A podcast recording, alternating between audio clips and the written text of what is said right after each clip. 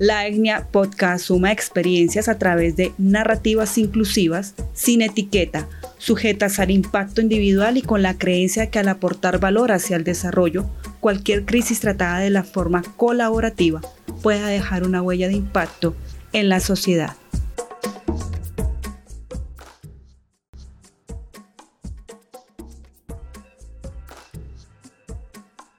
Sean todos ustedes bienvenidos y bienvenidas al podcast La Etnia. La Etnia Podcast. Les habla Carolina Abril desde Bogotá, Colombia. Hoy, primer episodio de la segunda temporada. Muy feliz de retomar con valentía para crear contenido. Para estos episodios venideros hablaremos del ser, de la lucha interna cuando hay maltrato físico, mental, emocional y más centrado en el abuso, en todo el sentido de la palabra. Bienvenidos.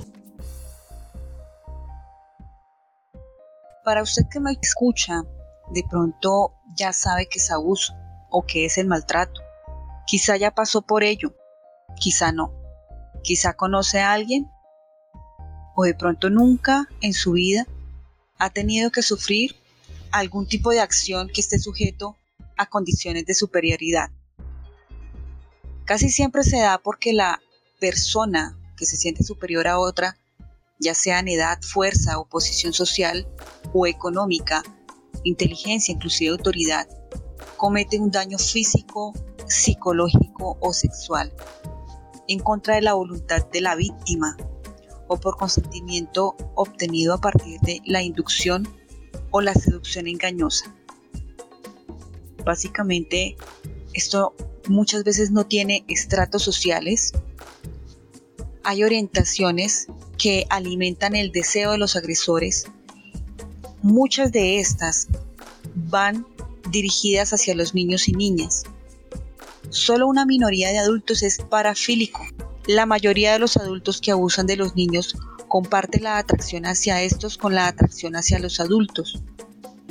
Tanto si son homosexuales o como si son heterosexuales, pueden sentirse inclinados a realizar conductas sexuales con niños o niñas y llevarlas a cabo efectivamente. Para ello, he querido compartirles unos mini relatos de mi persona, yo como Carolina Abril.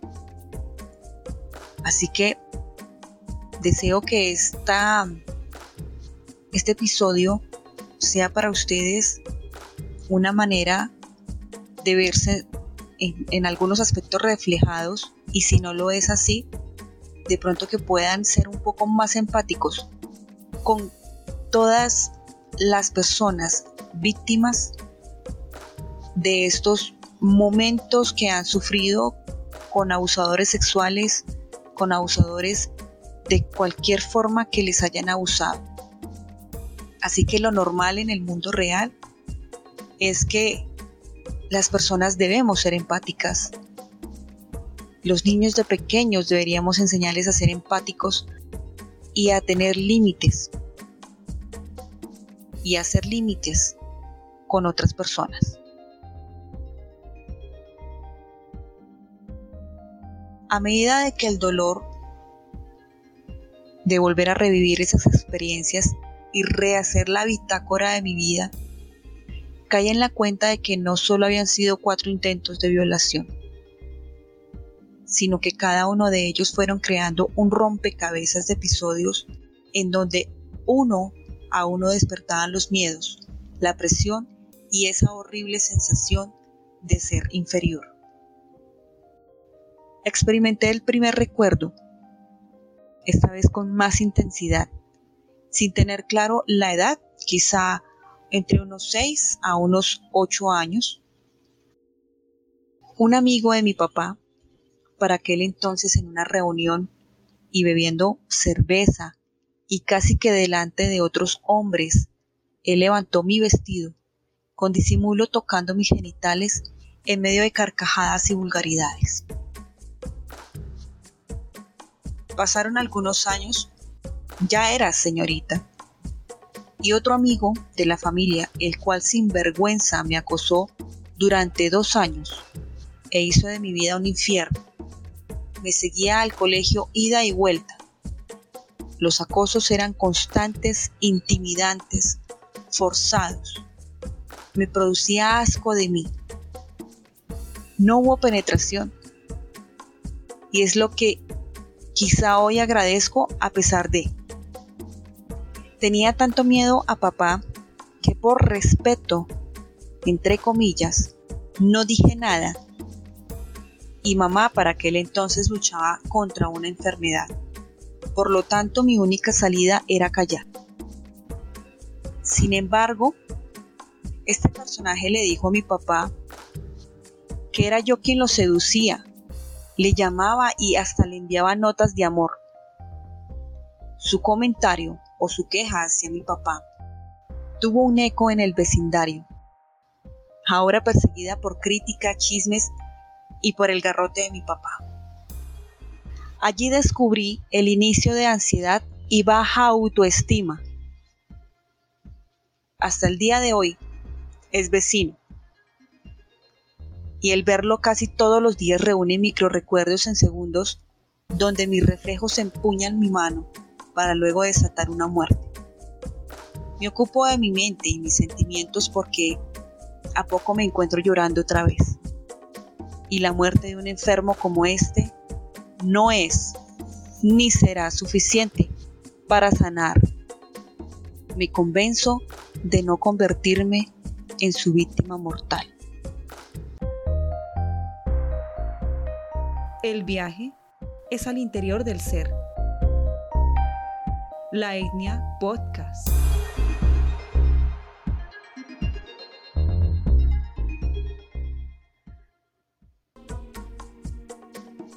Ya a mi corta edad pensaba que esto estaba bien. Y ahora escribiendo estas líneas para el podcast, se me acelera mi corazón y tengo náuseas. Dice que lo peor de sanar es recordar, exteriorizar toda esa mierda clavada en el ser. Aquí estoy exorcizando mi niña interior. Para una fiesta en casa de un amigo de mi papá. Ya dirán ustedes que, qué clase de amigos tenía mi padre. Y si él era igual, ya que el que anda entre la miel, pues algo se le pega. Pero les aseguro que él no tenía estos desórdenes mentales sexuales. En aquella fiesta fui manoseada por dos jóvenes hermanos que por medio de juegos me desvistieron y jugaron con mi cuerpo de una niña de tercera de primaria. Las personas tienen secretos íntimos. Algunos son lindos y divertidos, otros son devastadores y crueles. Mi secreto es una mujer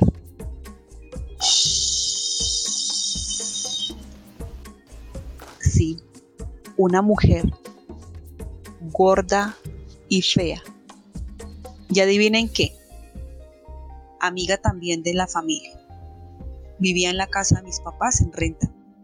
Entabló una amistad conmigo durante unos años, pero sin saber yo que era ella aliada del tipo que me persiguió por dos largos años.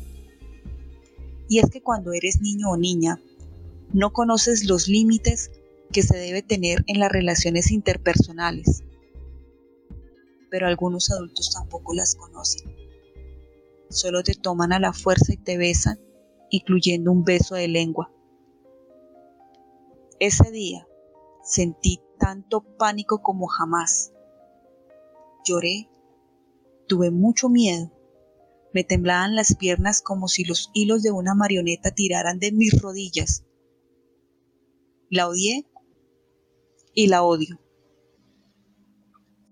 Quizá para esta altura de mi relato, pienso que no estaba segura en casa, pero tampoco lo estaba en la calle o en el segundo hogar que bien llaman el colegio. Casi todas las tardes yendo del colegio a mi casa, un hombre acechaba por una calle a cuanta muchachita veía para mostrarle su pene. Otro hombre en la calle se me acercó ofreciéndome un pago de 20 mil pesos. Bueno, para esa época era una suma interesante. Me los pagaba por estar con él sexualmente. Miró mis senos y exclamó, son limoncitos jugosos, mamita, pero eso no importa. Pensé que esa era la forma de obtener dinero y que era normal. Ah, obvio no accedí a tal oferta.